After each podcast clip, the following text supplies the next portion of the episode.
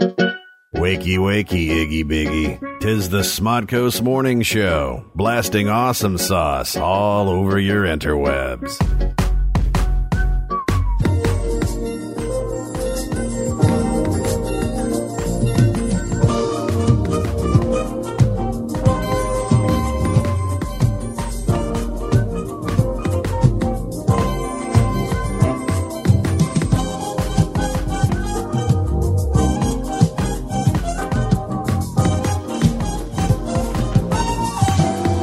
Hello, everybody, and welcome to the sponsor Smart Coast Morning Show, broadcasting from the home of the comic book men, uh, Jay and Silent Bob's Secret Stash. Hello, Mike. What's happening? We're a When it- pop culture paradise, We a are. podcast emporium, We are. and most importantly, home of the comic book man. We are. I'm Hello. looking at this. Very nice. What's going on? Hello, Mike. So, I uh, I was hoping you would sing the rest of that song. Uh, da da da. I don't think it had lyrics, did it?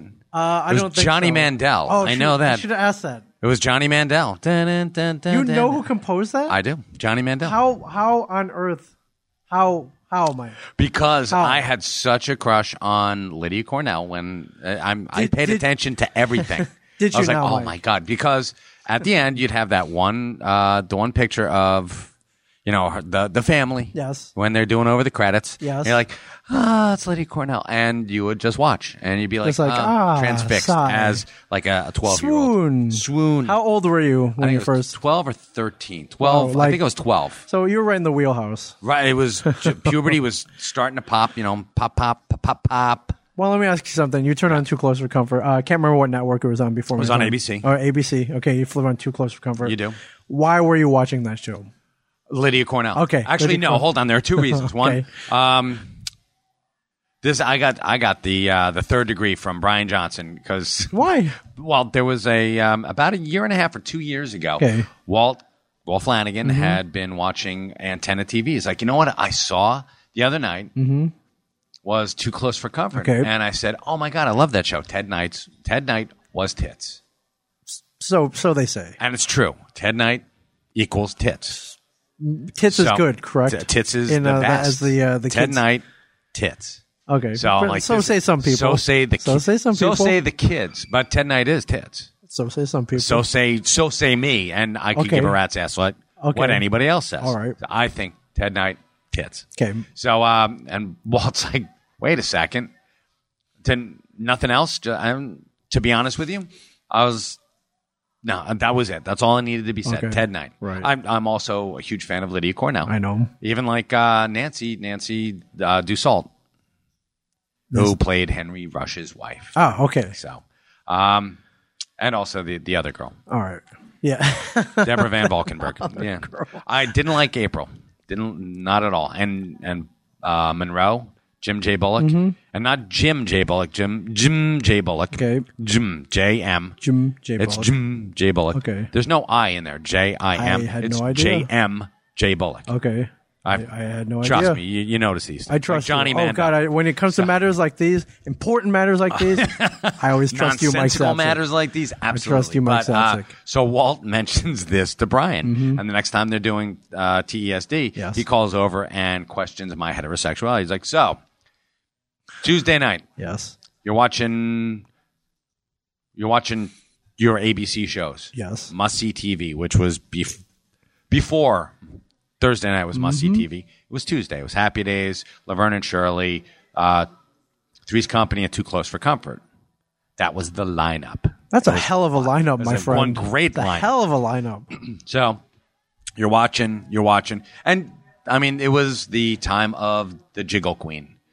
Um, Suzanne Summers made it very famous to be a bouncy woman with no bra on, right? She, she, Yeah, def- of course she, she did. definitely did. She coined the. I will she- not argue that. She created the term "jiggle queen." It was created for her. So, um, and he said, "So, too close for comfort comes on.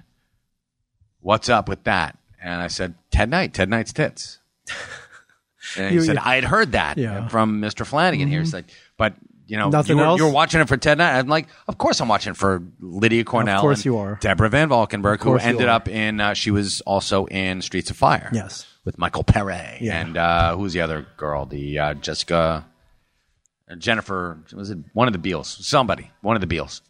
So, uh, and so he calls in a question. I said, you know what? It was you could get your jiggle from any one of them. Yes. From even Happy Days had a couple of jiggles. Aaron Moran.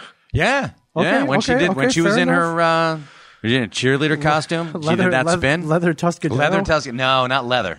Maybe pinky. Leather Tuscadero was Susie Quacho. I know. Our love is alive I know.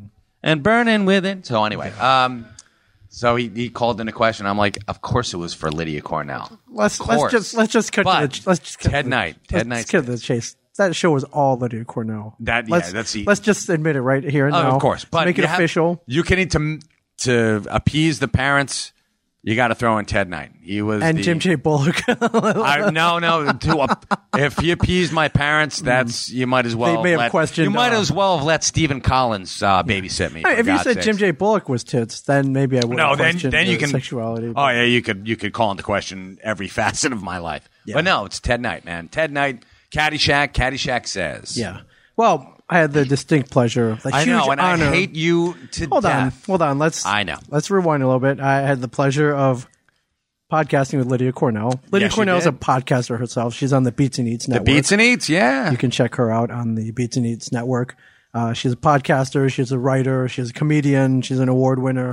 She was on Curb Your Enthusiasm, another one of Curb Your an- Enthusiasm. another one of Walt and Brian's favorite shows. She looked great on Curb. I know she looks I mean, phenomenal. She, she looks great. She Beautiful she- lady. She strode in. So uh, we we I had the pleasure of podcasting with her. We recorded at the Sunset Marquee Hotel. nice. My favorite joint, uh, joined by our friend Samantha Aurelio, Grammy Award nominee, Okay, and um, yeah, you know she, she comes in and it's looking just stunning. Like, looking stunning. It's just like wow, wow, Like she just walked out of 1983 or four. yeah. Yes. Now let's rewind it even more. Uh, I met Lady Cornell uh, almost about a year ago in San Francisco. We were at Yes, the you did. Stitcher Awards, and I did not sh- know she was going to be there. All of a sudden, again, she appears like this vision there, Gulp. and um, I- you know, I'm I'm like, holy crap, Yeah. holy crap! You and are. she introduces herself. T- She's like, you know, my name's Lady Cornell. I was on a show called Two Flows for Comfort. I'm, Yeah, you were. I'm just like trying to hold it in, and and she's obvious. Uh, yeah, as obvious, I'm happy to meet her, but as uh, as happy as I am to meet her, she is happy to meet me, Equally happy to meet you. which was wow. which I thought was cool. That's nice. So she, what- she sounds like she, you know what? I, I've yet to meet her. Um, You will. I've seen she's tweeted to me. She- She, she has loves you, Facebooked dude. me. She's seen the She's show. Awesome. She is fantastic. I happen to think she she the the sunrise and sets on Lady Cornell Uh, I mean, based- and Ted Knight. Based on what she's seen of you on the show, and based on what I've told uh, her of you, she loves you. Oh, that's awesome. She has thank you. stated that, And thank And you. I believe she states it on this podcast that we're about to hear. Oh, cool. recorded at the Sunset Marquee. But um, so to fast forward a little bit from there, uh, we were going to out to LA, set up these podcasts. Yep. This one was for you, Ah, thanks, brother. and you had to be back to work. I did. unfortunately. I have This, responsibilities. this this says a lot about your dedication to the job here at the staff. I, So, I love my job Oh. I here mean, at you this could have you know you could have taken two paths. You could have you know said "f you" to the job, come with me, podcast with Lydia, or you could have come back and assume your responsibilities at, at the store, and that's exactly what you did. Of course. And I wouldn't be me if I didn't do that. Yeah. Oh, so. But for the record, this this is for you. Oh, thanks, Ming. So, So this you one's will- dedicated for me. It is. You will meet her. I will. Oh, and you, bet I you will. get to see the magic. That is that is Lydia Cornell. Lydia Cornell. Now, before we get to the podcast, to the interview, Okay. Um, when the show came out, like how big was she exactly? Put it into terms. Uh, if you want to make an how analogy, Big was Lydia. She uh, was. is there an, uh, is there a current day analogy you Um, can make? Uh, I don't. I know we don't really keep up with the starlets now, but uh, no, we. Well, let's put it this way. She was. Uh, this was. Um, or we're gonna rewind a little bit. Would she say as big as Jennifer Aniston was uh, Fran- when Friends came out? She was Lisa Kudrow Okay, because you had a bunch of you had um, still had Susan uh, Suzanne Summers. Mm-hmm. Uh, you had uh, who else was there? Um, like Joyce Priscilla De- Barnes, right? Joyce you had DeWitt, Joyce DeWitt. You had um, what the hell was her name? Um, um, Lauren Tweez. These were Okay. like the starlets of note on ABC. back in Julie the day. from Love Boat. Julie from Love Okay, Boat. okay, yeah. okay, okay. These are, So well, there's a these are the- lot. yes, you had. It was a we had- competitive oh market. Oh, My goodness, but she would. She held her own very yeah. well. And you know, we- here's here's how big she was. She was uh, the Heather Thomas I was pretty big. She was big. I was yeah. big. And I um And and actually in the rankings for me, Mm-hmm. she she outstripped them all. oh yeah For me. sure. Um she Eh, eh. was she was Lydia Cornell for God's sake. Uh, if if I if I did my homework right, there were Lydia Cornell posters. Like there, There- was there the are. era of the poster. Now Oh, my the big God, one yeah. was the Farrah. the of course. Farah, which sold I think 14 million yeah, crazy units. crazy. It was in every like 20 or between the ages of 10 and 20 year old kids boys room. Yeah, Uh, there was also um, Heather Locklear posters. it was. Heather Thomas posters, There was. Uh, Lydia Cornell. So Lydia I'm assuming Cornell that these posters. Cheryl Ladd. Don't forget Cheryl Ladd. Oh, I'm was not. still for- around I'm not. back I'm in not the day. forgetting. I'm not forgetting. Jacqueline Smith. Oh, the Charlie's she was- Angels. she was up with those ladies, and was. in my opinion, a little higher. Yes. I, I and to me, I put you right at the top, Lydia. Yes. So, without further ado, Without further ado, Lydia Cornell uh, recorded live at the Sunset Marquee Hotel, uh, November 2014, with uh, with my co-host Samantha Aurelio. hope you guys enjoy. Oh, real quick, though, I I was nervous. of course you Made me were. nervous. Uh, she got me so nervous. Uh, I caught her. I, I caught myself, but I, I accidentally called her Claudia a couple times. I caught myself because Claudia Wells from Back Ah. Claudia to the Future was Wells, you- also coming coming in. They're good friends, but All um, I was I was nervous. I'm not gonna lie. I don't blame you. You can you'll be able to tell. Very few times do I get nervous anymore. But So, la- without further ado, ladies and gentlemen, enjoy. hello, everybody, and welcome to the 2014 Sunset Marquee podcast sessions. My name is Ming Chen. Whenever I head west, I always like to get some kind of podcast set up. So all the cool people live out here. So all I have to do is you know put out a call like, hey, I'm podcasting. Can you guys come out? Can you meet me at the world famous Sunset Marquee?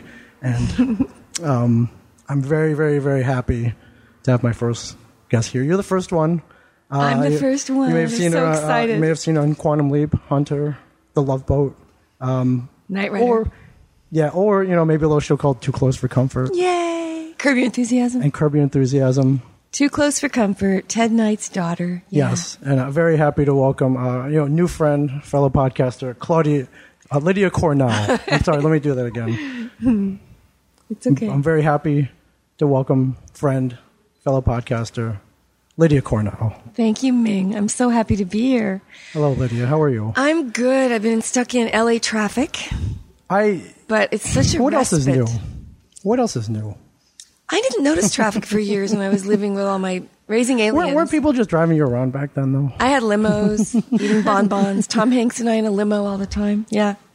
That's how it was in the old days. Yeah. Now, um, yeah, we'll get to the acting stuff later. You're Yeah. a podcast. You're a fellow podcaster Yeah. now. More important, more importantly to me, and uh, we both met uh, in San Francisco earlier this year at the Stitcher Awards. Yeah, the Stitcher Awards. Isn't We that were- cool?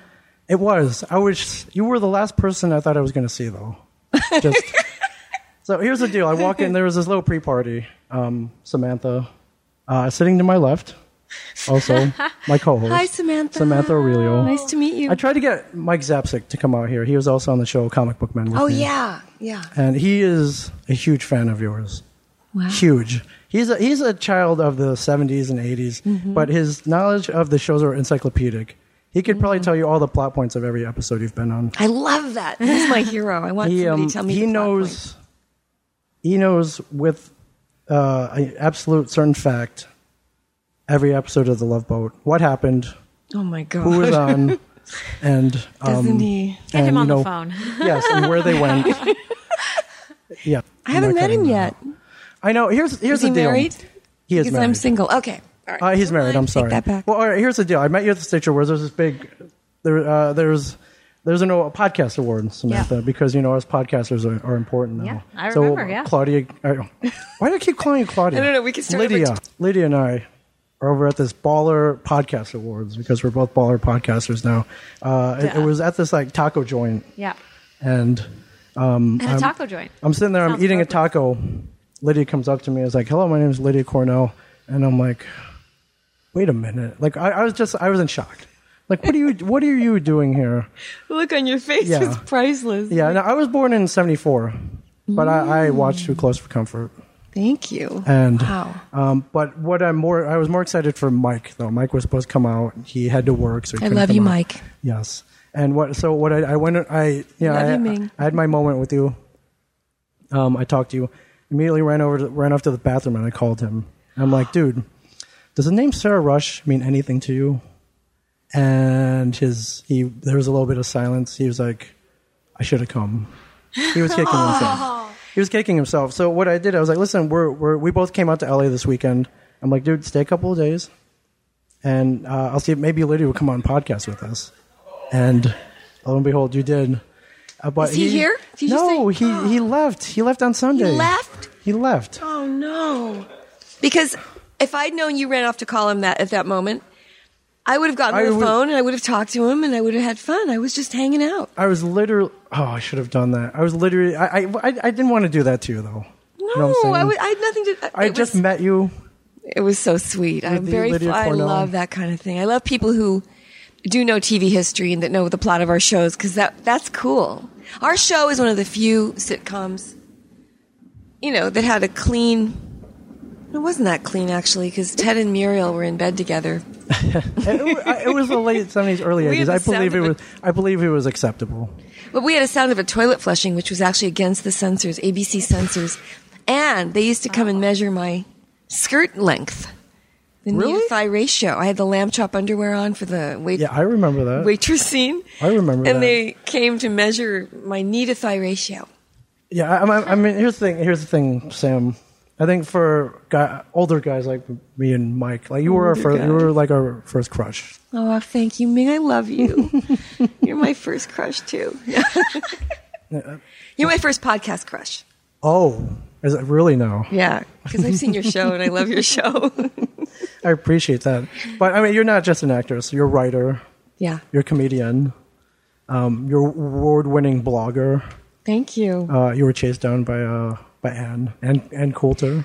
I had a feud with Ann Coulter, a public feud, a few death threats. Yeah. Yeah, I, I think a lot of people don't know. Like, uh, you're very well versed in politics.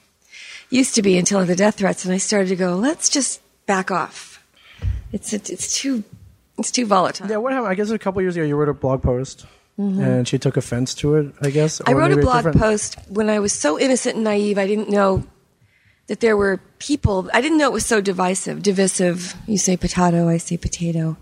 Is it divisive or divisive? Uh, e- e- either or. Anyway, and I wrote this article called "Death is Sexier Than Sex" to Ann Coulter because it was because she was an extermination speaker. She was Yeah. ordering the death of anyone who who was pro-choice, yes. and I wrote a whole article on how what does pro-life mean. You can go kill an abortion doctor, and I didn't realize the uproar it would cause. You're not supposed to get involved in this kind of stuff. Never discuss religion Yeah, and well, you're politics. just spo- you're speaking your mind. Yeah. and I I, well, I think these days you can. now you, You can talk. You talk about whatever you want, as long as. Yeah. Well, I mean, there's there, there's I guess a new PC line that you can't cross. But she, I wrote her a, a note. Just I said, I'm a humor writer. I want to just write a funny article about women that are coming into power, and I'd love to interview you. Here's my home number. yeah. After, and then she didn't call me back, and I'd heard her do some really, really scary statements. She said some pretty horrible things Right. about. She wanted the death of one of the Supreme Court justices. Because someone should put rat poison in his creme brulee, things like that. So I said, You can't be serious, right? And she says, Women shouldn't have the right to vote. And all these women whose husbands died in the 9 11 towers, um, they're just grieferazzis. They're just they're milking their, our emotions with their grief. And I'm like, what an unfeeling, in, you know, a person who calls yourself calls herself a Christian. The golden rule is everything. Right. And she wrote a book, How the Golden Rule Means Nothing. So I wrote, I was going to write a book called How to Talk to Ann Coulter If You Must. And the first article was this silly humor article. And instead of answering me, she posted my home number on her website. Yes. And her fans are true haters. Oh. They're yeah. They're harsh. yeah. They'll. I mean, they're. They'll send death threats, which they did. They did, but I also got a lot of love mail. 300,000 hits on my website the first couple days. Yeah, but still, you you, you get you, know, you get all that love, that one death threat though, It's pretty and and and, scary. and, at home, and, they all call those you. don't even matter. Yeah. And I had little boys at the time, and we had Yeah. to lock our doors, and there was a weird man that came up to our door and rang the doorbell and ran away, and then there was a white van outside the house. So I bec I got really paranoid. Wow, that's for a while. terrifying. Yeah. so I stopped. Yeah, Yeah. that's a good reason to stop. Yeah. I guess we picked up podcasting. I love podcasting. It uh, I- it, it um, how great is it? When did you start? this, Well, I by the only way? started last year because I was I'm coming out with three books, and I just went through three years of having a stalker, this crazy Kelsey Grammer Gene Simmons scandal, which you can't Oh, believe right, how right. silly it is. Yeah. The weirdest stalker in the world picks me, the cyber stalker who posed as a war hero and blah blah blah. I'll describe it. I'll tell you later. But Okay.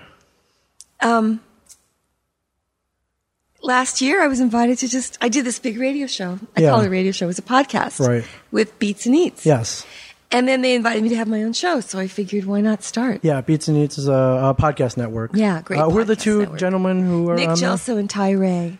I um I love their story because uh, I guess I, I um they did they live across country from each other. Yeah. For a while, have they, have they met? I heard the story where they never We met. finally all met in April at the uh, reality rally in Temecula. Well, I, what was that like? Did it? Did it? I I, I Excuse me. can't imagine. So, um, the reason I have you, like, we met in February. We're like we Yeah. should podcast together. Right. We went back and forth on text for months, and I think ultimately what I want to do. I, I I mean I love Skype. Skype is a good tool. Yeah. But if I I want to be in front of people, I want to look at your your beautiful face. Oh, that, And- that's and- why we're here. We get to and- look at each other. Yeah, it's, it's I mean it's it, it's fun doing the Skype or phone interview, but it's not. It's I don't. It's not the same to me. it's not the same to me either. Yeah. This is more fun. It's kind of, I'm kind of nervous. Yeah, but they do a great job though, doing it uh, via Skype. It's those interesting. Um, two. I my first Skype interview with them, we were laughing so hard we couldn't see straight, and I was coming off three years of writing, being underground, just writing Yeah. comedy, turning every tragedy in my life into comedy. Right. Because I'd had a crazy divorce, and I'd raised three boys and two dogs, including by my yourself. husband. hmm three boys and two dogs, including my husband, Right. and they were all going through puberty at the same time and and then my husband left me for Gene Simmons. He ran off on the Kiss tour, never came back. yeah. There was a f- little bit financial fraud going on. Uh, you have any good Gene stories? Because uh, interesting. I uh, we I'm uh, the season comic book man. Uh, we actually shot with Gene. oh my God, what happened with Gene? Tell me. We uh, we we got an opportunity to go backstage and meet him. Um, he's actually a, a big comic book fan, so that was the, the main Yeah. focus. Yeah. Uh, the other guy on our show, Walt Flanagan. Uh, Gene is his is his hero. Ja- uh, Walt grew up loving Kiss. Never Yeah. met Gene before, so it was kind of like their first time meeting. But uh, Gene's a character. He's a character. You have to Gene's- love him. You Love I, him. I, I, I do. Although, um, I mean, I, I, I- the way he treats women, n- n- not the same way I do. We'll put it that way. Let's put it this way: I was six months pregnant, and I was at a baby shower at some nightclub, and he comes over to me, and goes, "Hey, Lyd," just like just like Don Henley. Did. Or, uh, Hey, okay. Lydia, because I used to date Paul Stanley years ago. Really? Yeah, Paul Stanley and I dated on and off, and Paul seems so a little I more knew Gene. level-headed. Yeah. Okay. Yeah. Yeah, I I'm, don't I'm wanna sorry. Continue. gossip. I'm so I'm so paranoid No, no. someone's going to hear this, but it's going to be heard by everyone. Yeah. No, Gene came up to me and he said, "So, uh, do you want to go out?" And I went, "I'm six months pregnant." Yeah. And you're with Shannon Tweed. Right. what is going? Right. And he went, "So, you know, so Yeah. At the time, he the big could. deal? At the time, he could just kind of be like, "We're not married." They weren't married. No, that's they didn't right. get married until, But like, they what, had like, last children year? together, and I, I just laughed. He gave me some wonderful stock advice, great investment advice for my kids' future. I, I mean, if there's one guy who knows how to make money, it's it's He's it- brilliant. it's a Gene Simmons. He's brilliant. Yeah. So But we. Had, af- I'm sorry. Go ahead. no, go ahead. Oh no, we just we had fun meeting him. He was definitely Yeah. a character, and we stayed. Uh, so we we all met him, and uh, you know we got to stay for the concert, and it was, n- it oh, was a it kids was concert is a blast. A lot of fire, a lot of explosions. Yeah, a lot of ex- pyrotechnics they call it, and Gene's shoes are at least The platforms. six feet high Yeah. themselves. and he's, still, ten he's, feet tall. He's still doing the blood thing too. Yeah, yeah. Yeah. I was backstage. Oh, so so I was backstage with Shannon and everybody.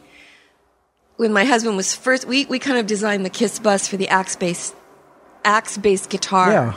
that my husband helped create with Gene, and then my husband left on tour and said goodbye, That was it. He and I wanted was to live left the with the kids. So it was He wanted interesting. to live the lifestyle, I guess. He wanted the rock and roll lifestyle. But there's a longer story to that. There was I'm a sure reason there- for all this. um, But on the red carpet, I was hosting the Variety's Power of Comedy live stream for Kelsey Grammer's network. The- Yes. The, year that the whole FBI came to me and said, We've got to investigate the organized crime ring that's behind this network. Nothing to do with Kelsey Grammer. Right. But this, this is when the whole cra- crazy thing started. yeah, of course you get swept up. in all I got this. swept up in this FBI thing, helping the FBI. But in 2010, just when my husband left, I was interviewing Gene Simmons and Shannon on the red carpet, Right. and I said, Gene, you stole my husband. And he goes, Lydia, he wasn't worth it. it's like, Mm. you know. And then the next guy interviews Russell Brand and Patton Oswald, and they all brought up my blog, how much they love the Yeah. blog. And since then, it's been a roller coaster of crazy. I've written three books in the past three years. You're, so what are the? you- You're working on the books. Uh, you, did you tell me you have a comedy album coming out as well? The comedy album is called Hiding My Brain in My Bra. And It's about, it's about Hollywood horror stories, true Uh, I'm, stories. s- I'm sure you've seen most of them. Lots of those. Lots of the dumbest things I have done in Hollywood and how I turned every tragedy into comedy because I cannot process it any other way. I've had a really bizarre, rough, crazy three years, but I wouldn't trade it for anything Yeah. because I learned more lessons. Financial insecurity. I was defrauded by two people. I had a Right. stalker, but I made better friends I've ever had in my life. Um, Facebook. I, I, I gained a huge following of not just friends, but really deep, wonderful friends on Facebook that protected me. They flew out for the restraining order hearing, for the stalker. Um, I ended up having to rent rooms in my home in Beverly Hills. I had a huge house to take Yeah. care of. I have friends all over the world now. Women Wait, in- hold on. This stalker's name, his name wasn't Mike Zapsik, was it? No, but I- Okay. Mike, I want to meet you. And, and just erase anything you think I said that wasn't I'll cut it out. positive. I'm cutting it out. Don't worry. I don't even know him. I want to meet him. I Uh, yeah, Mike he's, Zapsig wasn't the stalker. I would rather he be the stalker than this person, which I can't say his name, but Mike's very vanilla. I mean, if he were to, s- yeah, he would be a very. Mike's a Boy Scout. Was that way? oh, that's I good. think you, if if- if there was a stalker that you would ever want, it would be Mike Zapsik. Yeah. I Yeah. begged him. I begged him to stay. He's he he You should have loves told Oh, me. I could have come earlier and said hi he loves on you. a Sunday. I was around. Yeah, we were busy at the con that we went out. Oh, that's to right, And, that's right. And, and kamikaze, and all that. And, um, did you do stand up? Do you Yes. do you still do stand up? I did stand up with three girlfriends. Uh, we did a show called Pain is Inevitable, Sex Optional. And we all had a fighting. We, were, we broke up. It was like the Beatles breakup. I talked about this on one of my shows. I don't know what happened. There was this entire. I have these kind of philosophical deep jokes, like Yeah. all human suffering is caused by Victoria's Secret, and I go into some really deep territory with men and women. But I won't use the F word. You cannot pay Ever? me to use the F word. No. Why is that? Is there a, is that a philosophical Raising boys, I just, I'm sick of it. I think it's overused. The F word? It's degraded our society. Well, okay, except for the BF word. BF? okay, a friend of mine was in a What's B, restaurant. what's the BF word? B can- U T T F U C K E R. I can't say it out loud. Okay, never mind. Buttfucker. Okay. Oh, oh, oh, okay. I don't. Okay. Oh, okay. I don't use. I. I not a word I use my normal. Like I'll, I'll drop the f bomb every Okay. so often. The only reason is that I'm just like mortified by how sexist and, and sexually objectified women are in our society, and everything is the F word. It's too easy. Yeah. It's too easy of a out for Right. comedians. And um, when I was raising kids, I just didn't want it in the house, so my kids would never use it. Which Yeah. I'm Did you have really a proud swear of them. jar? Twenty five cents. Yeah, yeah. nice. So, um, the girl in the show, we did a three woman show. Pain is inevitable, sex optional. Three comedians, we each wrote our own material. One girl had these kind of like drop in jokes. Mine were the deep jokes, and this other girl had the big F word jokes. And it was so great, the three of us, because her F bombs shocked me, and the audience was loving the The reaction from the you. dichotomy. Yeah. Right. And The juxt- juxtaposition of innocent and, and dirty. And suddenly this director comes on board out of the blue and he says, let's cut all those dirty jokes out. And I went, no, no, then my do that. material is going to sit there like a lead balloon. You right. can't do this. You need one to set up the other. and they wouldn't listen. I'm like, please, a director is not supposed to cut material. Just No. work with our material. Right. And she suddenly wanted to be a goody goody virgin.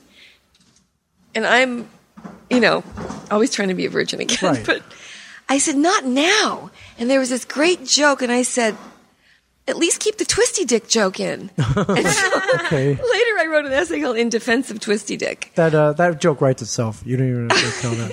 have you have you done stand up by yourself? Like my. I've tried it. Yes, I have. I have. I have. and I- how it's did the it? most how did painful it? How did thing. it go?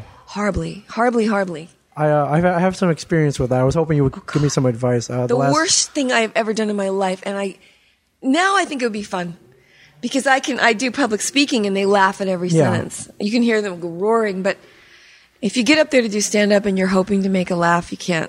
It's it's, just tough. We tough. did uh we did a stand up night at the store for the show, where uh, I competed with uh, uh Mike Mike Zabsik Oh, and uh, really? Brian Johnson, who's on our show with the big beard, and um, yeah, we do comic centric, comic book centric stand up. Oh, now I, th- I wow. thought I did a pretty good job. Oh, you did. I thought I did a good. pretty good job, but nobody else out there who saw the show thought I did a good job. You're kidding. Yeah. You mean you th- you came off the stage thinking you did well? Uh, yeah, And I then did. no one. I honestly they all did. said you didn't do well.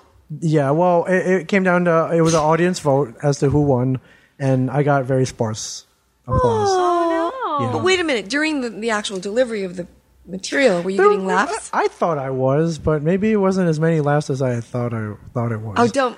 I don't know. My opening joke was uh, it was a um, it was a you know it was a my opening joke was uh, what's deader than Peter Parker's Uncle Ben? Uncle Ben's uh, the Uncle Ben's um, Peter Parker's uncle he gets shot and it starts him on Right. his path to Spider-Man. And the punchline was uh, you know what's deader than Peter Parker's Uncle Ben? Mike Zapsik's love life in the bedroom.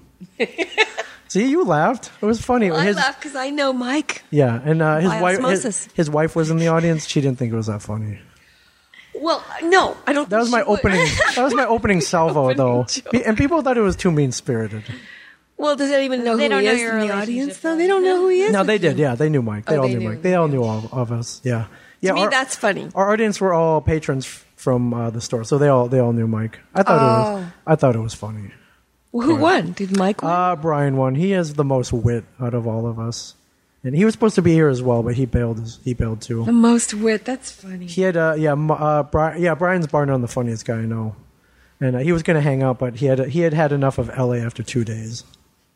So And what what bugged him the most about L.A.? What do you mean by that? uh, I think he was just he was tired. Uh, I think the people bugged him. I think the traffic bug- bugged him. He doesn't have much patience. You have to have a lot of patience to live out here. I'll tell you one thing. I have never been in traffic this bad as the past two days. Literally, just I couldn't get anywhere, and it's because there's construction Uh, everywhere. you know, when Yeah. LeBron was all shut down the busiest streets in LA to put on like the Big Hero Six premiere, which is Yeah. actually going on today. And I was like, okay, you- you're cutting off a main artery for a movie premiere. I'm like, okay, but that's Hollywood just gets completely. Are you going to shut premiere? down. Uh, I haven't. I, I suppose if I made the right phone calls, maybe I could. yeah. I bet we could both go. Yeah. But, well, you know, we'll see. But uh, yeah, all right. So, yeah, I was hoping you'd give me some stand up advice. I think the, the the advice would be don't do it. maybe. The advice is don't do it. No, I did the Riviera in Vegas. We did 12 shows, Wow. but I did it with a duo with my girl. We got my girlfriend. That's hardcore, I'm not though. gay, like but that's it's okay. that's hardcore. It's hardcore, and Mark, Mike Marino was there, and we had a couple of people say we were we killed it one night Mm-hmm. only. All the other nights we were horrible. We bombed. I mean, really bombed. Because our comedy's too deep for a bunch of drunk people. They want to throw tomatoes at us, Right. like get off the stage, use the f word. Yeah. and I'm too. You know, I was too goody goody. It's too cerebral It was a little for- too cerebral. It's for- like George for Carlin Vegas. without the f word. Yeah. Yeah, even he. I guess even he resorted to the F word. Maybe I think you're onto something though. Wait, say that again. George Carlin was ordered off the stage. He, no, no, in no. Vegas? He he resorted to the F. word. He used the F word a lot. He did, but he was deep at least, you know. Maybe that's true comedy is if you can dance around the F word and still make people laugh. Yeah. I mean, I mean, okay. So when I was up there, you know, a couple of my jokes fell flat. Um, is there any worse feeling than bombing? A No. stand-up? Oh my god. I never want to do it again. It's like, and I had some horrible auditioning experiences too in LA. I mean, part of that's in my book, which is horror. Do you do you have falling one? on top of a casting director? How did the do you do you have one story you can reveal? Kind of a teaser to the book that you rec- that you recall a yeah, there's audition a whole horror lot of story. them. Oh well, the audition one. There was an Oscar-winning director, and he called me in for the lead in a series, and he since has won three Oscars, and I couldn't calm my nerves. This back when I was drinking a lot. Yeah. you know, I had a couple bottles of vodka in my gym bag, poured into Evian bottles, into an Evian bottle. Okay, of so vodka. it's Oh, clear. Lenny would know. So I'm drinking it, and there, and I'm at the CBS at the network studio president's office. Yes. And he's in there and he's excited to introduce me because I've been on Star of another show. And he was like, I've been a fan of yours for so long. Please, I want you for the lead in this pilot. And I'm like, I was so nervous. I was wearing stilettos that were like six inches tall, leather, tight squeezed Right. in leather pants. You looked amazing. I, you know, well, for women, you can never look thin enough, young enough, no, We'll, we'll get- big boobed enough in Hollywood. You're never good enough. Okay. Especially when you go through those in low self That's esteem tough. times, right? So even though you think you look like a 10, you, ne- you never feel good enough in this Yeah. town. And I was dealing with issues that I hadn't resolved with my whatever family. So I was I started drinking heavily and I was carrying the vodka everywhere. It was really bad. So I didn't realize how tipsy I was. and I they finally call me in and I literally I I and I, um, to cover the vodka which doesn't have any I sprayed perfume in my mouth. and I was reeking Oh. of So Chanel number five. reeking. And, or- yeah. And I, I just danced into the room and I went, "Hi, everybody!" And I just fell on top of him and the casting Yeah. Oh people like a dominoes. I fell on top of them, and then I bounced back up and went, "Oh, hi!" And I could not keep my my words were slurring, and I kept making up excuses, and they were just looking at me like, "Who are you? What just happened?" He was trying to introduce Right. me. It's pretty Yeah. horrifying, right? So you got the part. I didn't get the part. Oh, okay. But it started the best thing in my life. I'm 20 years sober now. Congratulations. Thank you. That's- Congratulations. My baby is 20, so I'm a little bit. He's a little older than I am, That's but I am- never that's drank a amazing. day of but my was life It, since did you, then. I've never so had a craving. Was since- it the pressure that drove you to drink though? Yeah, So you went through. There was a lot of pressure, especially you know when you're on- women in Hollywood. especially um, when you were on the show. yeah, But uh, even your audition for Too Close for Comfort it was that was a, fun. a, a, a circus. Um, that was the best thing that ever happened to me. But I was such a green. I was like a kid out of. You but know, that's what Texas. they. But that's what they wanted, and it worked exactly. So- you heard that so whole story. Uh, um, correct me when I'm wrong. I, I, um, I- you were late to the audition. Yeah. Was it raining? it was raining. I had to take a bus. Yes. Why did I take a bus? I had a car, but I don't remember why. I, I took this, This sounds bus. familiar, Samantha. Oh my god. I didn't have a car for nine months when I moved out here. I took the buses and I biked everywhere. Right. So I'm So- well versed in the bus system. Here. Yeah. How long ago? When did I get a, a car? When did you, how long ago did you move out here? Uh, about a year ago, last September. oh, congratulations. Yes, I Yeah, I thought you Lydia- survived. I I'm just pushed amazed. past the one year mark. So Congratulations. Thank you. Thank you. But um, I came out here, I just graduated college. I had a Bachelor of Science degree in business, but my year, I'd always wanted to be an actress. And it was like a drive that was a volcano. And the minute I got here, I was discovered my three casting directors and the people who, they had a young kid named Michael J. Fox. he was 21. Yeah. Well, I think we've I've heard of this Michael Yeah. Michael Michael Fox. J. Fox. He was 21. I was 26 Dream or man. 23, 23, and they. Um, he was playing a 12 year old on Palmerstown, USA, and these managers grabbed me and they saw my picture in the paper, and then the Academy Players Directory, and they said, "We'd like to bring you in on lots of pilots for the networks." So the minute I went and signed with them, Yeah. they had me up for three pilots. I didn't get the first two, but they went straight to network. And the third one, it's really strange. If you don't, if you sign your life away, if you sign up for a pilot, you can't do another pilot. Right. So it's lucky the other two didn't go because Yeah. they didn't happen anyway. And when I got this audition, I was schlepping through the rain, and I had on um, I had a sweater, like Right. a cheerleader sweater, and tight jeans, and I was like clonking with clogs through the rain. When does it rain in I California? know exactly. but you got well, apparently rain's good luck around here. Yeah. Yeah. So uh, And I walked in, I was late, and they go, okay, one more girl. And they, f- first the secretary said, no, we can't see you. They're finished with casting for the day. And I went, oh, I have to go all the way back. I missed it. And the producer comes out, Arnie Selton. He goes, hey, she looks the part, let her read. Yeah. And when they brought me in, the script, there was a man in the corner, Tom Werner. Yeah. He's Marcy Yep, Carsey's yeah, yep. partner, Car- yeah. Carsey Warner. And Bob Stolfi and Arnie Selton, who created Get Smart with Mel Brooks. Right. And they were just watching me, and I started reading the script with somebody in the room. Yeah, I know. Ted was there too, right? Ted was Ted. Ted was there the next day at Okay. the network. Oh, okay, okay. But that day in the in the actual room, there was a line in the script that says, "Sarah gives Dad a raspberry," and the line was something like, "In case you haven't noticed, we're two very mature, sophisticated young women." So there, and and I'm supposed to do a raspberry, Raspberry, like a as in- Bronx as in- cheer, right? That's not what you did. Instead, I, I went, so there. And I, it- the direction said, Sarah gives dad a raspberry. So I picked up an imaginary raspberry and I went, so there. And I thrust my arm out. And the producer's going, what the hell is this? What's this thing What's you're the- giving What me? are you doing? Give it. Where's the raspberry? You're like, And what are they you talking? burst out laughing. They go, you don't know what a raspberry is? You're perfect. You're perfect for the part. Hired. uh, just uh, just about. They were like, "Oh my god, oh my god, can you be at the network tomorrow morning to meet Ted Knight?" And then and, the, and I went in wearing a virginal dress, and all the other girls were wearing skin tight. You know, their boobs Yeah, were showing, and I right. was looking like a virgin, and that's what they wanted. And Ted and I read together, and it was magic, and I got the part right there started on you the on a, spot. on a on a long and strange journey uh, into too close for comfort world. It was very magical and wonderful until Wow. until everyone got paranoid and everything was about ratings and Hollywood can kind of kill your soul.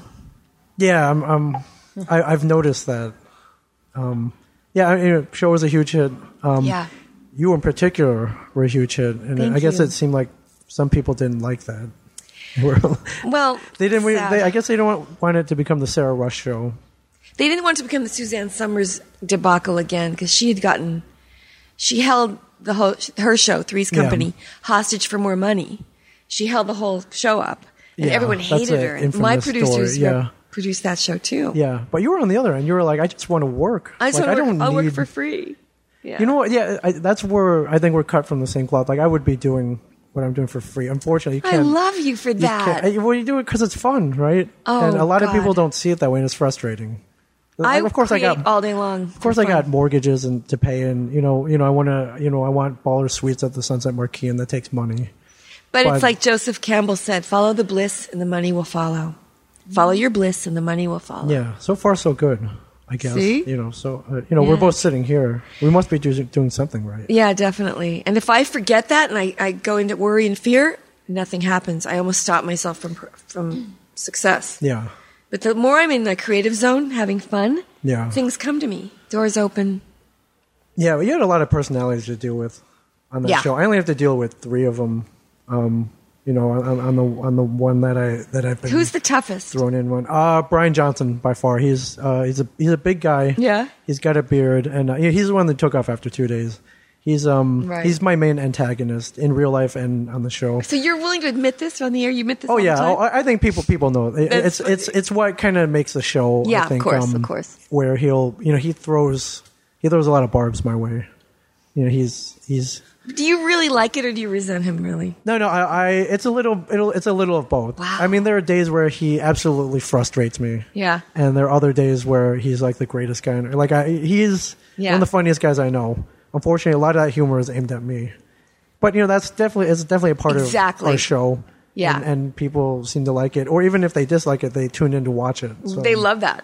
Well, Yeah. Ted Knight and I had a, a love hate relationship. Yeah, that's what I, what I had heard, and I I actually mentioned it to like, you know Mike and Brian, and they were surprised. Really? I don't know why. I guess yeah, they were surprised. I guess maybe his public persona, you know, up until he died, was maybe he was a nice guy and all that. And No, I, I just ran into Ed Asner and Dick Van Dyke Mm-hmm. last weekend at a wedding, and I was having, hanging out with them, and they both said, everybody said Ted Knight was a nightmare to work. Not Ted Nightmare? You shouldn't speak Ted Nightmare. Ted Nightmare. I shouldn't speak ill of the dead. Yeah. But I actually love him, and I had a great time with him.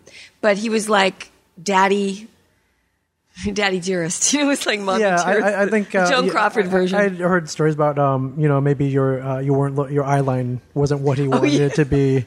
And he he yelled at you know he got he, he wouldn't even yell at you directly he would yell at the directors and He why goes, "What is she this?" doing? Why is she moving on my line?" Yeah. because I would was so nervous about working with him. Yeah. that I would look up. I couldn't look him in the eye, and I looked above him his forehead, Right. and he kept standing on his toes to get into my line of vision.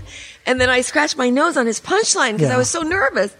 It was so unprofessional of me to do that. I, and here I am, like this young kid that kind of came right into the show. And then Nancy Dussault got mad. She said, "Young people shouldn't be allowed to be in shows unless they've had years of Broadway training." I went, oh, There's okay, Really? right, yeah. Thanks. Yeah. I'd had many years of theater training. Yes. On in many plays in Scarsdale High School, but you know, please, Little did they know that you were everybody's favorite. thank you. I, no, I- it's true so though. sweet of you to It's say absolutely that. true. I, I, I know me you, and Mike Ming. tuned in to see you. You know, you know, ten night. It's funny. Jim J. Bullock. oh God, Jimmy and I are still really close friends. Did you hear our podcast? I did. I heard your podcast. I love. I love how you were able to call. You, you know, um, I think he skyped in, or did he call in? Yeah, And you guys. he had was in picked- my house actually that day. Oh, okay, right. Yeah. And uh, you know, you guys had picked up like no time had passed.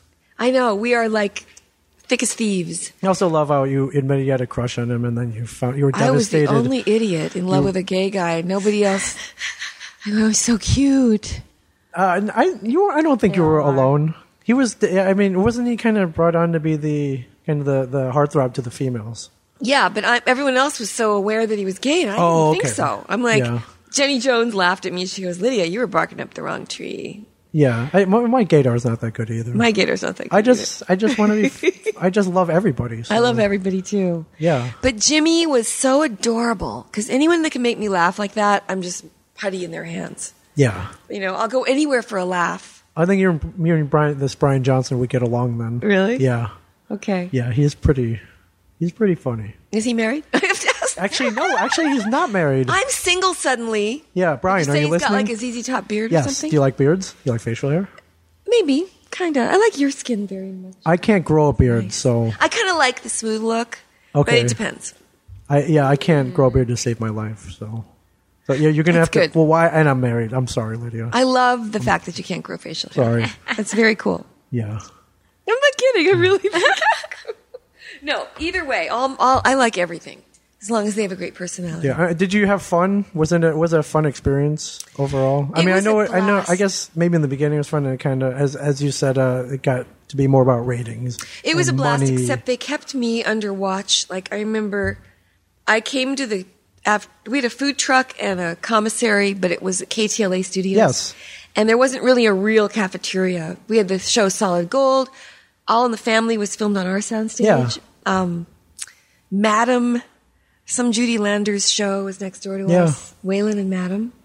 Mike would Remember know. This that? is why I need him here. Yes, I, you I, need him here. so I came.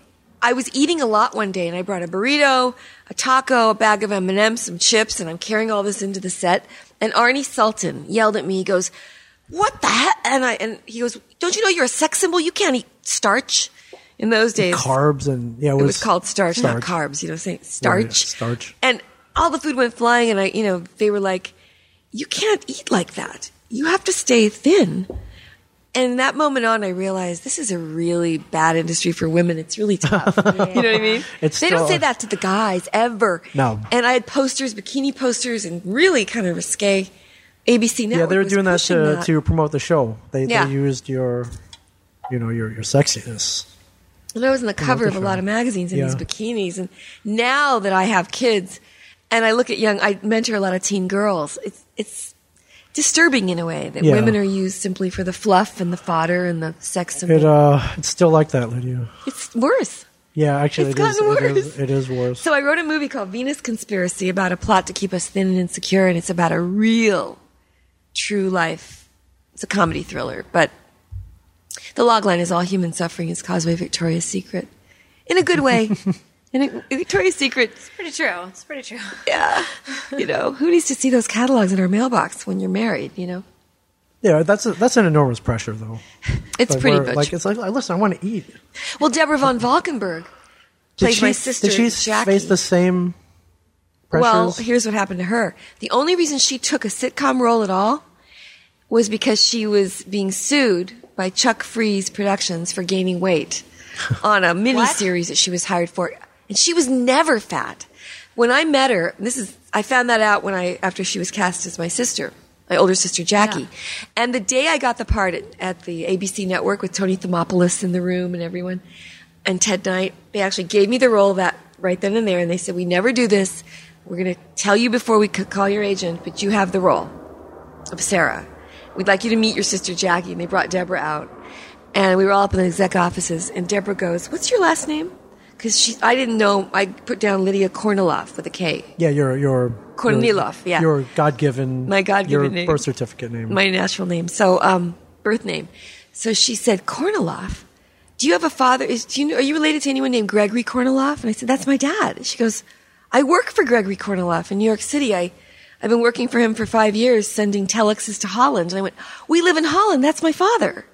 So of all the people in New York to work for, Deborah Yeah. worked for my dad. yeah, and then, and then Coinky dink. yeah, so she was kind of almost your true sister then. And then I found out she'd just been fired from a movie of the week for gain, for having been a little more heavy looking than I Yeah, thought. yeah, something that's judged completely by somebody else. And it's all Yeah. relative, really.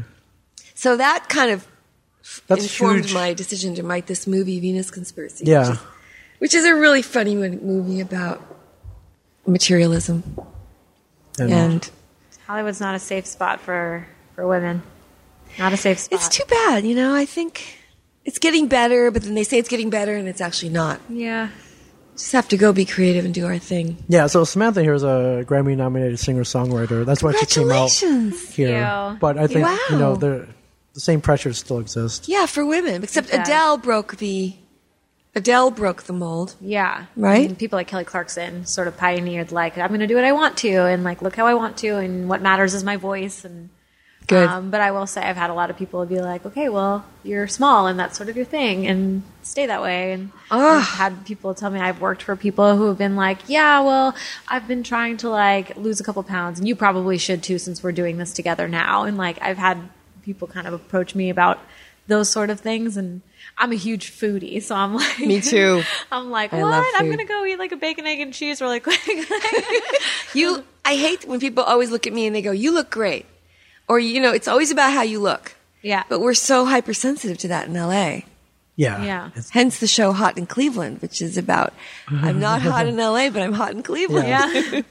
and I um and yeah, yeah, yeah, uh, back then uh, um you went through some odd techniques on camera techniques. Was there like a story about uh, like whiteout on the teeth? Oh yes, I used to paint my teeth with liquid paper. what? I used Really? to paint my teeth with liquid paper, Oh my not gosh. Yeah, pay attention, Sam. before teeth whiteners. Paying attention. before teeth whiteners were invented. Because I was, I was obsessed with. I thought Farrah Fawcett was the was a star because of her teeth. I was such a weirdo because I really never thought I was good enough. I don't think anyone comes to Hollywood seeking fame unless they're really demented or they have deep insecurities or they weren't loved enough at home. Because if you talk to Tom Cruise or almost any big star, they've had these deep childhood issues where they don't Yeah. feel good enough or they weren't loved enough. And I'm not saying I don't blame my mother or anything, but I know I came from a perfectionistic family and a, and a family of musicians, violinists, artists. But at the same time, if you're not, I was also, also Little Miss Cotton, this contest where I was, every hair had to be perfect. Yes, I was a Like, child model. beauty contest. Yeah. My mother didn't push me into that. I wanted to do that myself. Yeah, it's Well, I like mean, really uh, embarrassing. very good genes in your family. So why? Yeah, thank you. So why not do it? Why not do it? But then again, when you're little and you're told you're pretty all the time, believe it does not help a child to be told they're pretty every day because then they live for that. Yeah, So there's something about our culture that's so outer oriented. That's and I'm really a writer at heart and a poet at heart. and, Yeah. You know, like we all are. Yeah, we live in our fantasies. yeah. Well, I tr- I tr- I, I know I live in a fancy world. but You live in the superhero world. we're, we're both very lucky though.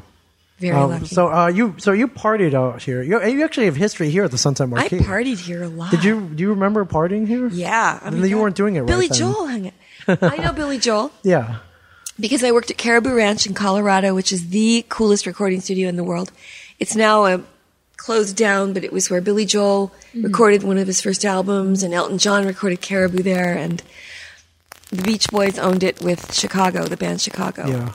But this was like the party spot. Yeah, and so this was the party spot. So when I first met Billy Joel, he said, "Come on out." You met him here. Marquee."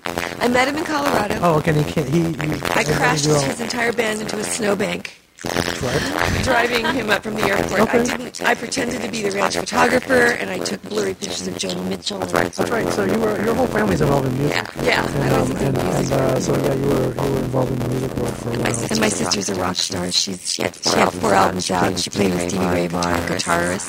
I forget about that. There's that yeah, like in Colorado, Colorado, you were kind of like I don't, I don't. Well, I was well, I was a road manager for Michael Moore. Wild Wildfire. It's a song, it's a song you probably don't remember, but it was beautiful. Uh, no, uh, no, I Ballad, ballad. yeah, yeah, I, I'm old enough, old enough, yeah, yeah. Whoa. From the from the 70s, yeah. Lead it to love, to love our generation. It Just, I want to embrace it, embrace it, really. Yeah, yeah. Let's, let's sing it together. That's not. Um, um, but I worked with Carol King and all these people, up at the, the Ozark Mountain Daredevils, Billy Joel's first album. Everybody was running around with cocaine out of their noses with huge Kleenexes. They call them Clean Eye. And, and oh, David Cassidy from the Partridge Family Yeah. was up there, and all the kitchen girls, and I was a ranch girl, and I was in college in Boulder, earning money for school. Right. So I worked up there. But my secret wish was to break into the music industry that way, through the back door. Yes. Managing rock bands and stuff. I wasn't going to be a singer, but I wanted to break into show business backwards. Yeah. And the music industry was cool because Clive Davis, I'd read Clive Davis's book, The Arista Records, how he started Arista Records and how he searched for bands. And I discovered a band called Raw Honey down at Netherland at the Pioneer Inn. So I used to go and like hunt down bands. And my dream was to just be this big music manager. and instead I ended up getting hit on by the guys, and doing cocaine with all the guys up Yeah. at the ranch. And we caught David Cassidy. Oh, I shouldn't talk about this. Okay. He's still living. Never Eh, mind. All right. Well, I mean, it was the oh, oh, we're talking about late seventies, early 80s, Cool right? gossip stuff, yeah. Where I mean, that's what everybody did. Everyone was putting up powder up their nose and Yeah. pouting and Oh, my and- God. and sunset up here and and, and here. So, we, we- But well, the people I remembered from there, I ended up hanging out with here at the hotel. Bobby Lamb from Chicago. Hmm. And do you know that he doesn't remember anything because he had a mound of it. Oh, right, like This a, like day a he goes, I don't Scarface, remember those days very well. like a Scarface size yeah. pile. Yeah. Yeah. That was a terrible time. I can't believe we survived it. Oh my God, the 80s were the worst. Yeah, well, you know, every, you know, Reagan and everything was good. And Everything there was was money green. flying around and and yeah. And so, I literally went around in limos. I, I, I threw a fit when I, I had a hissy fit for not going first class once. ABC was flying me around the country with Tom Hanks. yeah, I think you deserved it. And they didn't I was do it, such yeah. A baby, I was spoiled. Like we're not going first class. I can't go. That's all right. There, there's one of us in our group who's like that too. So it's not and it, it ain't me. Well, I'm recovered from all that. I mean, I'm more humble now. I had to really crash and burn to find my. I th- well, I think the difference between that is like you've earned it, my friend. Like I haven't, so Thank I you. think- You've earned it. I, I I'm I'm more, I'm still working on it. I'm not I'm not Lydia Kornilov. Oh, yet. you're I'm so not Lydia sweet. Cornell yet. I love I'm, you. I'm I'm I'm working toward it. Um, can I bring up one funny yeah. story? Mm-hmm. So if you go on YouTube right now. Uh, and you tur type in the search terms, uh, Battle of the Network stars Lydia Oh, Cornell. There's a clip, I believe, 82? I Embarrassing. believe. Uh, um, so, Sam, this is a phenomenon which kind of went by the wayside in maybe the mid '80s. Yeah. Which I wish they would bring back. There's a TV show out there called Battle of the Network Stars, Okay. where back then there was only three TV stations: uh, ABC, CBS, NBC. Right. And they would be kind of run these weird kind of field day games between Tournament. all the actors on all the TV shows. So I I guess an analogy now would be you Dancing with the Stars. You would, yeah, I guess so. But uh, I guess you would have uh, you know actors from like Glee versus um, actors from like CSI Yeah. Okay. versus like actors Breaking from Bad. Breaking Bad and Game of Thrones, and they would do things like you know relay races and where you pass the Dunking baton races. and Dunking.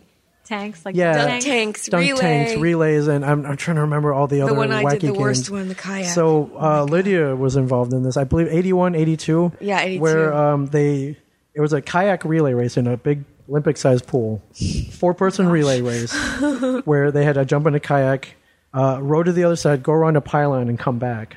So you were on a team with. ABC. You were with uh, William Shatner. William Shatner. And who were the other two? I'm Heather trying to- Locklear. Heather Locklear, yes. I thought it was the two Heathers, Heather Thomas too, but no. Yeah, there had to be another there were guy Two who big was- famous Heathers at the time: Heather Locklear, William Shatner, Joan Collins was on my team. Yes. John Davidson from Done, Dynasty. yes. Yeah, and, And and me. And it was the only time, and I mean, they would never. I guess they would never do this now. It was the only time where you would flip on the TV and see one of your favorite stars in like a speedo. Like the- Shatner was literally wearing a speedo. John Davidson was wearing a speedo. Gosh. Speedo. Oh, my, with a girdle. Yeah, Shatner had a bit of a girdle there. yeah, and, and they were two, Flesh-colored it, it piece. was the greatest thing in the world. Thank so you there was for Battle of the loving Network Stars that. and Circus of the Stars. Oh, Circus of the Stars. I never did that one. Trapeze. Did they- Charlene Tilton from Dallas. Yeah, so Flying Circus through of the Stars air. was where you would take TV show stars and make them do Brute circus acts. Strength of people. My goodness. Yeah, And so Howard it was. Cosell, the Howard- most famous newscaster, pro sportscaster ever, Howard is Cosell- shouting my name. Cornell cannot get the kayak turned around.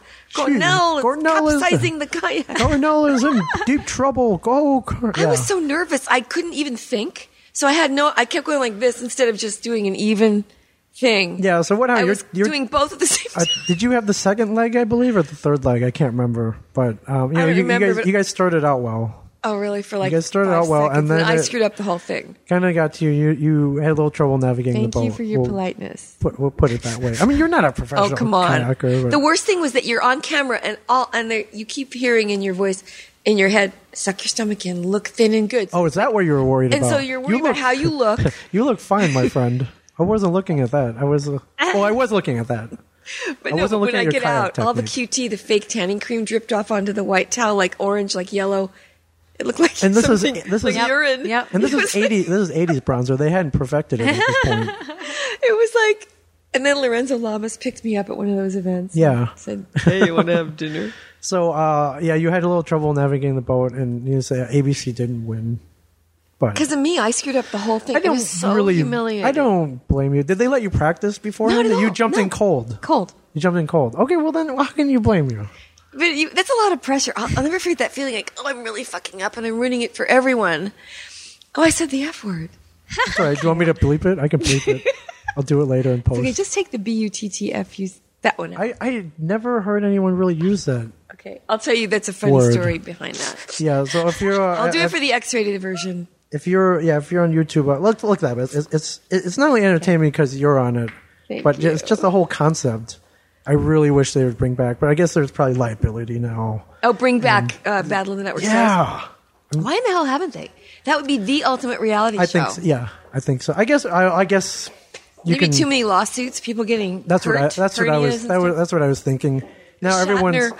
Oh God, Nick What was Ty he- Ray and Nick what was- Gelso love Shatner so much. what was he like to be on? Uh, it's- I kind of so. Well- here's do you have a Shat- I have a Shatner I have story. couple Shatner stories, but go ahead. you tell Uh, me so yours. we were at a we do we go around the country now doing comic book conventions, and at one con he was placed next to us, Mm-hmm. and it was clear he didn't want to be there, and he keeps doing them, you know, and he didn't want to be there, wouldn't look at us, wouldn't talk to us, and Oh my he God. had to we had a time when he had to kind of come behind us, and he was just kind of like mowing his way through, didn't you know, and kind of pushing people out You're of the way, kidding. and it was just like, dude, like you know, ha- hi. You know, it was yeah. Oh, That's that's just terrible to he's do there. that. He's there to make money. It's a business. but still, you've got it. Your business is your is your. Yeah, but it's pretty clear. he Doesn't want to be there. Personality You know, being our quest, kind. our question is like, if you don't want to be here, why are you here? And it's Right. well because he's charging eighty dollars per autograph. That's why. So, He's rich enough. I've heard. yeah, but I mean, we're um, yeah. What was he like to be on that relay team with? Well, first of all, he I think he was wearing a hairpiece. Okay, And I think didn't yeah. want to get it wet. There's no think. And I love you, Bill, because I had a date with him actually after his Really? wife died. That's another story. But Yeah. um, I The- do wait, love the one Shatner. where she drowned. Mm-hmm. Okay, I was helping her. She called me a couple days before that, and I'd met her at a thing where you meet people Yes. to help them recover. Yeah. And he was waiting to pick her up outside, and she was so distraught over over the tabloids destroying her marriage, saying that she's the cause of William Shatner not having a happy life. That if she can't stop drinking, he's not going to survive this terrible marriage. And he was very loving toward his wife, Noreen, and. I spoke at a big meeting and I have this I had this amazing miraculous supernatural God shot story about my recovery. Yeah. It's like it's like spine tingling. If I never believed in miracles before, I believe in Right. them now over and it's God is love, not not religious stuff, but amazing miracles happened to me and I have such a, a powerful story and she stood up and went, "Please call me. I love this. I need to talk to you." So I called her that night. She seemed fine. The next day she was fine, and then she didn't call me the third day. And- And, and then you she just- died that night. yeah. And I was at the funeral, and I, my, um, the woman that sponsors me is a very famous singer's wife, and she brought all of us to the funeral to comfort him. Right. And he was a really sweet guy. He was a really good husband. He didn't, he didn't do anything, have anything to do with this. She was a radioactive drinker. No, he wasn't even home. I think he came home Yeah, and found her. and she right? was at the So- bottom of the pool. Yeah, But she was a radioactive drunk, and that's like the story. What's a of lot. radioactive drunk? You just you drink and you you're lit up. So Oh, okay, you're lit. lit. that You're would- so lit that you're radioactive. You'll bounce off the walls, and you will dive into a pool, and you'll crack your head and Yeah. not even feel it. It's Right. like you won't know you're dead. It's just so terrifying to be that much of an alcoholic. And the stories he told me were that she, he and I became friends after that. The joke is that he picked me up at, at her funeral, but that's not true. He, we became friends for a few weeks, then we went to dinner. and Right. He's a really good guy yeah. but he he brought starch blockers to the dinner, and he's really interesting. He loves food. And Oh, he's Really okay, cute. we're and he was good. eating bread. He says you can eat all the bread you want with starch blockers. Take Oh, a is that- starch okay, blocker. yeah. And then he starts eating bread and buttering it so much he buttered his sleeve, and the bread fell down his sleeve. Oh my god! He was, he was funny guy. Yeah, so he's he's got a goofy side. he's made me laugh. Yeah. yeah, go- okay, which you love. That's Made me that's a laugh. one way to your heart. Yeah, he's a good maybe guy. not boyfriend material. Maybe not. but but he'll make you Yeah. laugh. He Um, was a little older than I was at the time, so he's gotten younger now. Um, he just wanted to be married. Some men have to be married, and they were in a hurry to get remarried. And but he's a legend and an icon. And Yeah, here. Uh, oh, I grew oh, up for sure. watching him, and For he sure. was like such a cutie. yeah, But um, then on Battle Network stars, Joan Collins and William Shatner would not get in the pool. They wouldn't get wet.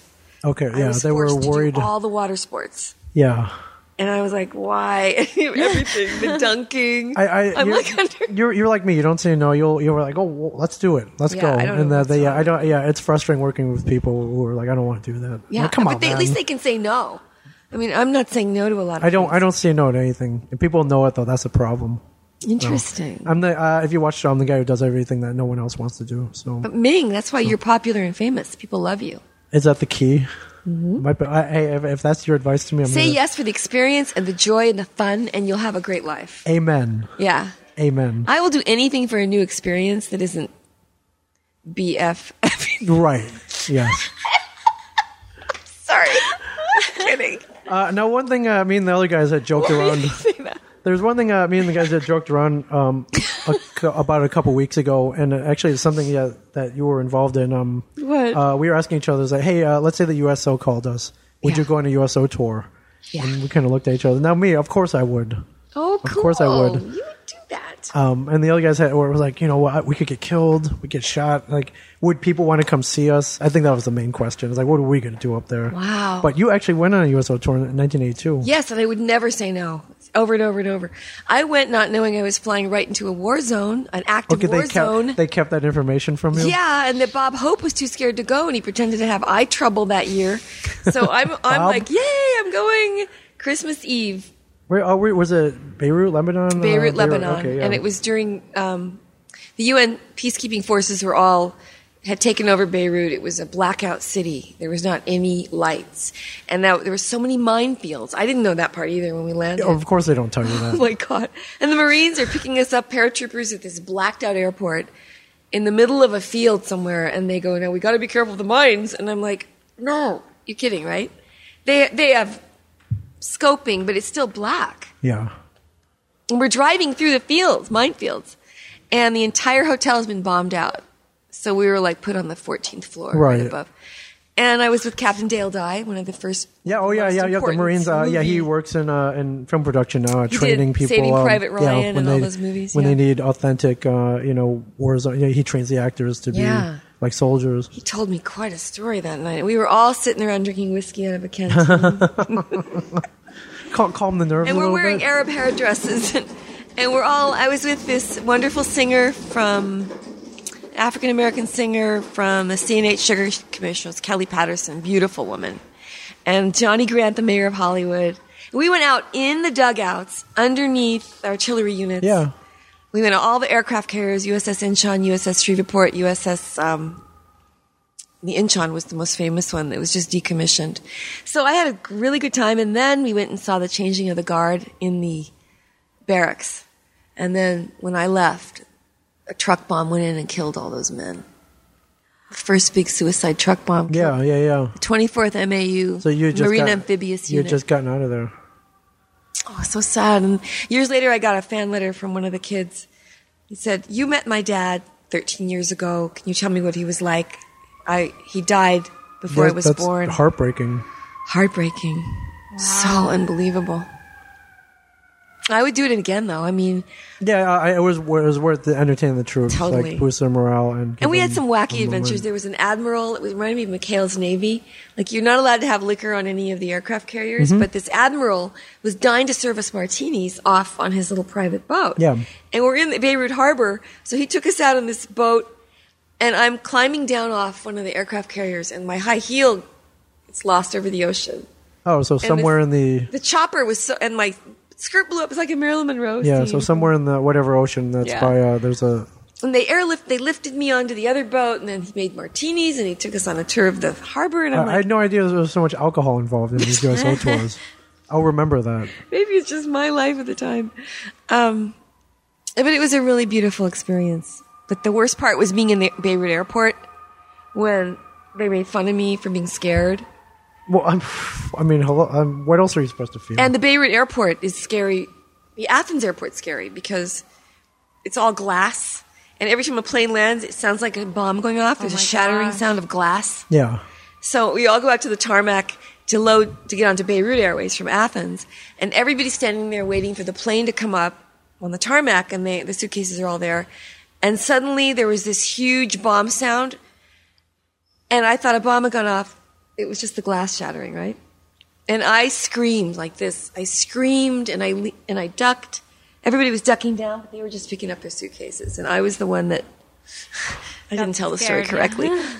I thought a bomb had gone off because everyone ducked. Yeah. Everyone was picking up Wrapping their bags. suitcases. All they were doing was picking up their suitcases. I, oh, I, I'm, I, I understand. You were a little on edge. yeah, you probably heard that story. I told it on one of the shows. Oh, you know, In a but, uh, much better It, it, version. uh, no, no, no. It uh, is worth telling. It's worth repeating because I mean, you lived it. You lived it. We just joked around. you and I about should it. go to Afghanistan and do a USO. What should? Yeah. What could we do? well, Could now, we- now that ISIL is, is beheading people, I don't think ISIS, I really yeah. want to go. yeah, that's a little ISIS- hard, hardcore. Using the word ISIS destroys the cartoon they yeah. did. It, yes. Exactly. Let's we not use that word anymore. exactly. It's uh, it's uh, uh, uh, uh, Brian.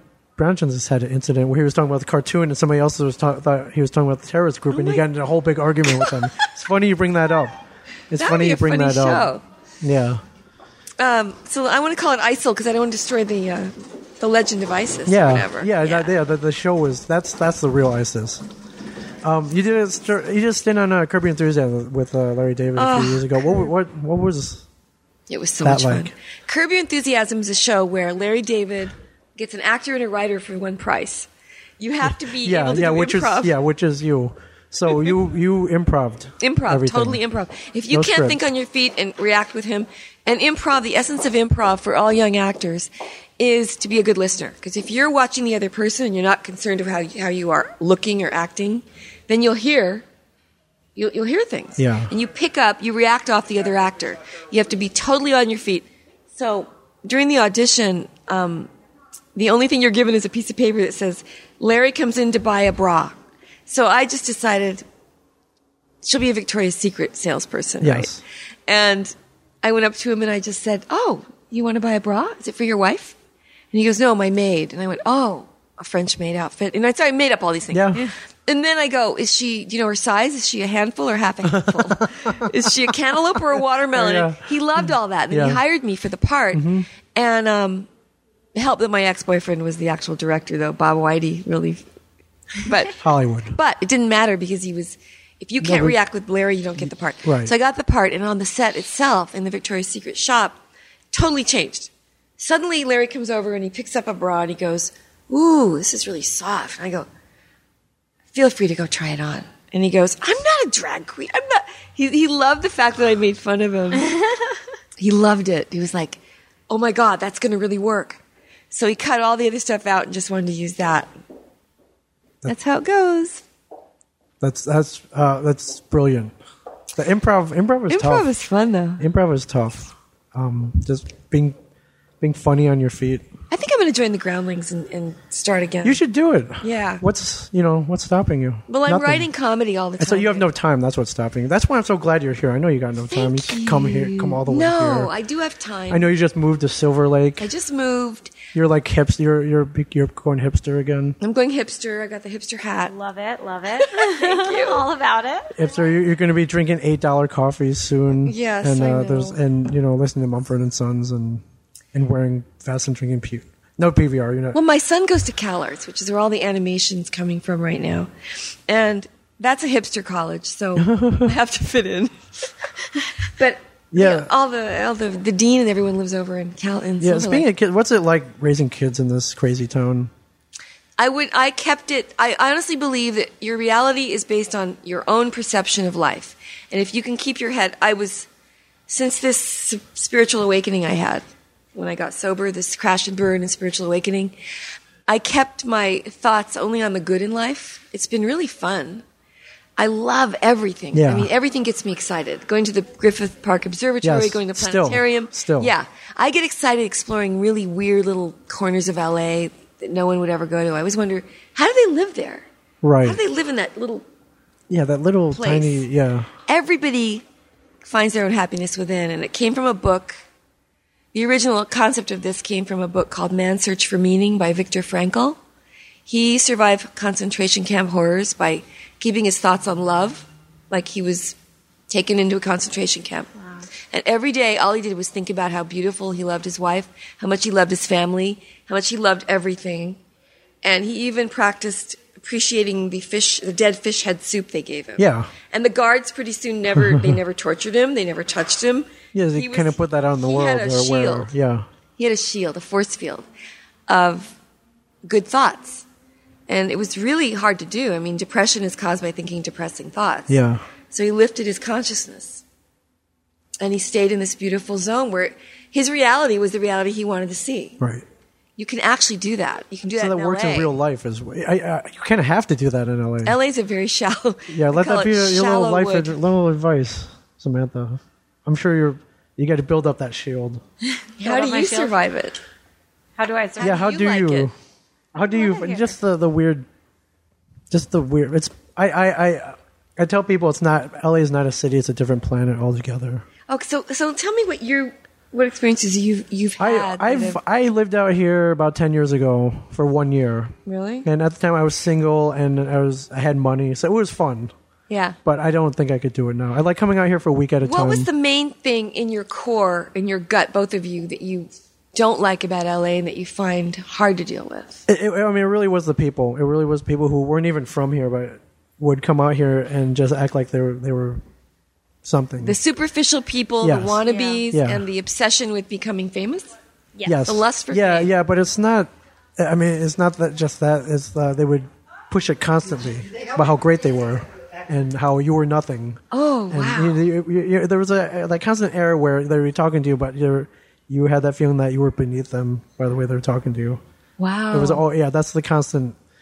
But I, the- and yeah, and, and- and you know, I know that's how things work out here. and then, well, the other thing was, uh, you know, I would meet people or talk to them, but with that constant voice in the back of my head, where um, they, I would know that they they're only talking to me because they want something from me. That's the thing. Okay, okay. Mm-hmm. I came up with this theory that every every Hollywood party, everybody there's a fake hierarchy of wants.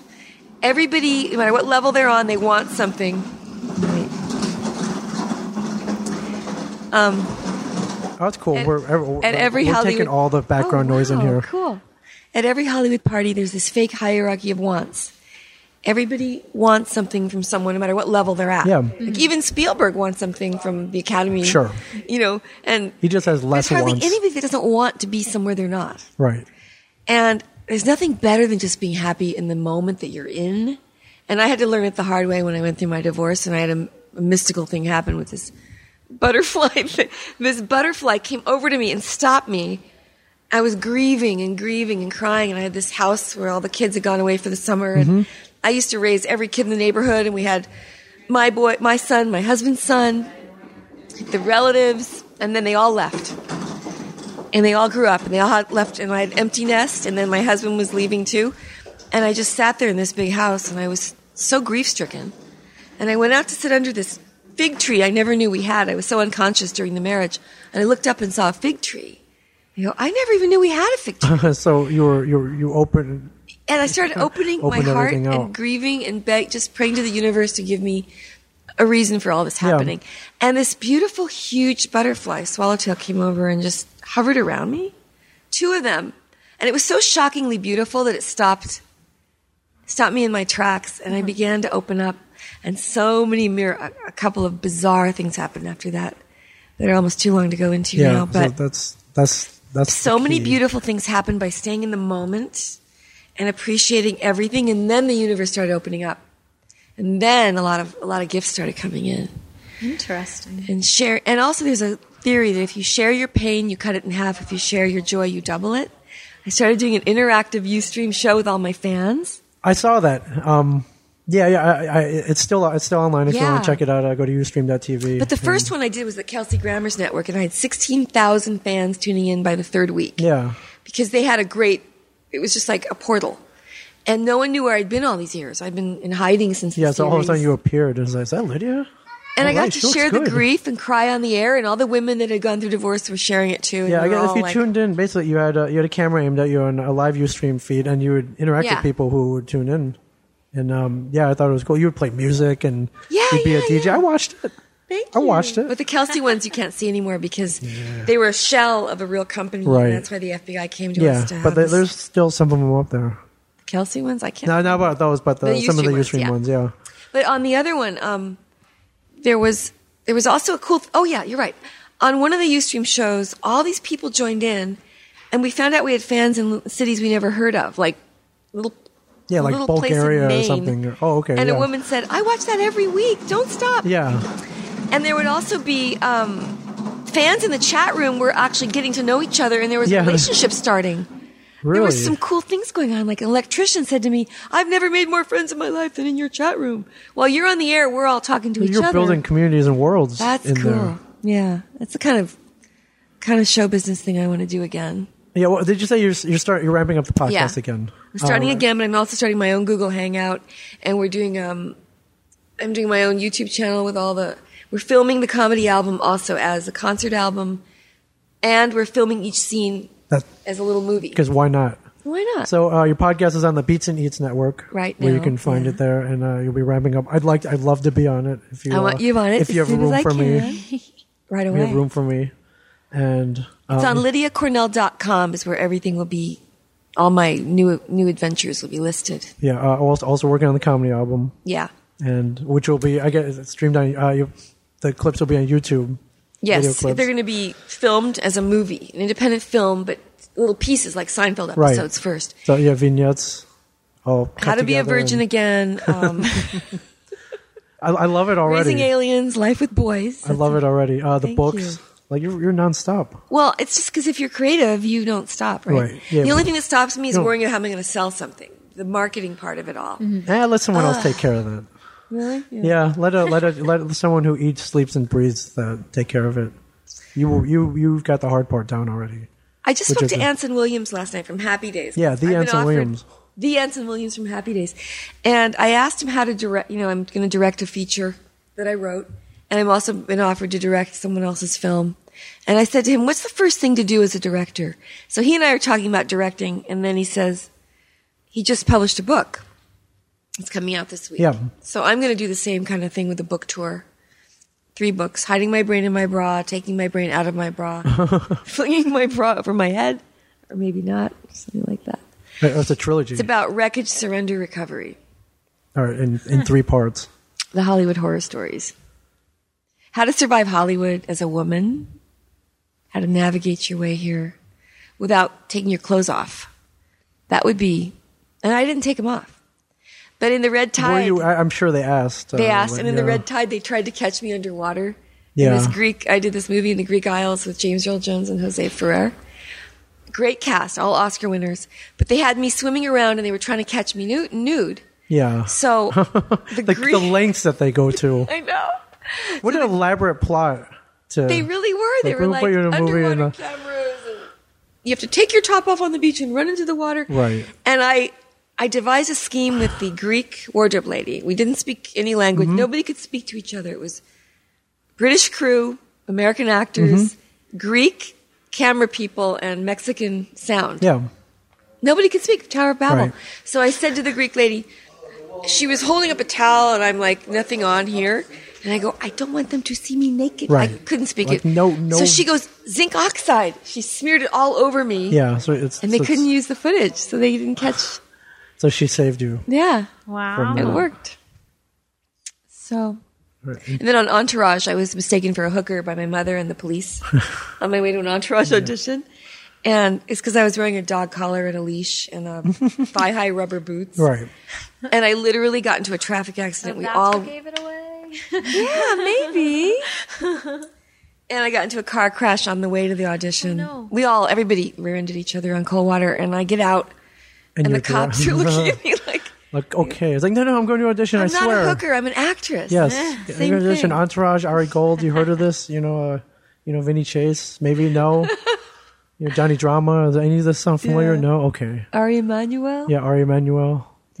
That's the reason I'm more afraid of I have this line that I'm more afraid of agents than serial killers. Ari because Emanuel? That kind of agent Really? exists everywhere. That's I, I've, the agent. I, have met him. I met him in an elevator at the Four Seasons. What's he Uh, like? Uh, he was nice to me, but I was with uh, Kevin, my boss, Yeah. Kevin Smith, and Kevin was like, "You." uh, I, I, I, my exact words are like, "Oh, you're, you're, he introduced me." I'm like, "It's an honor to meet you, sir." And Kevin was like, "Don't be that honored." no. Yeah, he was saying it jokingly, but I think he was being serious. So yeah. yeah, Oh, I don't mean the real Ari, but the guy who played Jeremy Piven was Yeah. so funny as the agent, He- the he- sleazy, mean agent. yeah. There were some points. Yeah, you watch, you've watched Entourage. uh, There's some points Yeah. where he's so happy though. He's like, "Yeah," oh, and like that's the part that I wanted to take from it, not being the mean to other people. but Right. No, no, that, that no. exuberance when he, you know, when those moments of joy, those those were the ones I wanted to take from that. Yeah. Yeah. There's a lot of good in Hollywood. I've, you got to look at the at the good people. There Yeah. are some great people. That, thank you for that advice. Uh, what's uh, what's all your, all your social media? You're on, tw- are you on Twitter? Well, right now Facebook? I'm, I'm actually filming a reality show Okay. based on domestic. Okay, based on my stalker story. Okay. My stalker's not a normal stalker though. He was a man who posed as my lawyer. yeah, he went elaborate. He pretended to be a war hero and a federal military criminal attorney and a JAG C Navy Yes, guy. yeah, And he posed as my lawyer and then he became my stalker, but he was really a hairdresser who'd never been to law school and he was the one making all the legal decisions in our case. He actually convinced my lawyer that he was a real lawyer. This has gone on for three years. It's the funniest, simultaneously scariest, Yeah. funniest, scariest, funniest story. I don't even know how I got through the past three years without laughing and crying simultaneously. No, so when all that comes out, uh, Mike and I will plug it. Thank you. So- so we're, always gonna- behind you. Thank you. So we're going to get it done on Thursday. We're filming the a rescue show for women with Homeland Security and Yeah. some FBI agents, and we're interviewing the female sheriffs I worked with, some female detectives Awesome. that are really cool women, and we're going to help domestic abuse survivors and trying to discuss the whole way that you're stalked and the way TMZ treats women in Hollywood is even worse. Because yeah, even though that's- the stalker treated me badly, TMZ did something worse. They, Yeah, they posted a flipped it picture. around. They go, they posted the ugliest picture they could of me Of course. saying, psychopath is going to bash my brains in. And then all these haters write, well, she looks like she should have her face bashed in because she's so ugly. You know, and like, thank you, thank you, Thanks, Harvey yeah, thanks. Levin. Yeah, thanks. Thank thanks, you. everybody. Thank you. So, LydiaCornell.com. Are you on Twitter and f- you're on Facebook? I'm on Twitter, Facebook, and I have two pages on Facebook, five pages on Facebook. Five. Yeah. Can you can you remember? Can different you remember companies. Um, the official Lydia Cornell page is the one we're trying to beef up, and I mean, Okay. everyone wants to go on the private one, which is full. Right. So it's just Lydia Cornell official All? Okay. Facebook, Okay. and please come like the page. Yes. I'm on Instagram, Twitter, Facebook. I'll be on Vine soon. I'm starting my YouTube channel soon, Fantastic. and mainly everything will be on LydiaCornell.com. Okay, just go there. Your one stop portal for Lydia Yeah. Stop Cornell. shop for that. One stop shop. Awesome. Well, thank you for taking your time Thank you. to come down here, the beautiful Sunset Market. I hope this was kind of like full circle Oh, here. You this used is to party wonderful. here. Now we're a little tamer. You know, no, there's no piles of coke here. I Or- know, but this was a real legendary hotel. I love it here. I think it still is. This is one of my favorite spots here, and this is why I chose to do this here. And Thank I'm, you. I'm extremely honored and very, just very happy that you came down. So Thank you, Ming. you. I love you. Thanks for having me on your show, and I And, love um, meeting you too. So you know, quid pro quo. Uh, if you ever want me on there, definitely. I'm there. okay, All right. it's a date. All right. Okay, Thank you, Lydia. ciao. Thank you for the stories.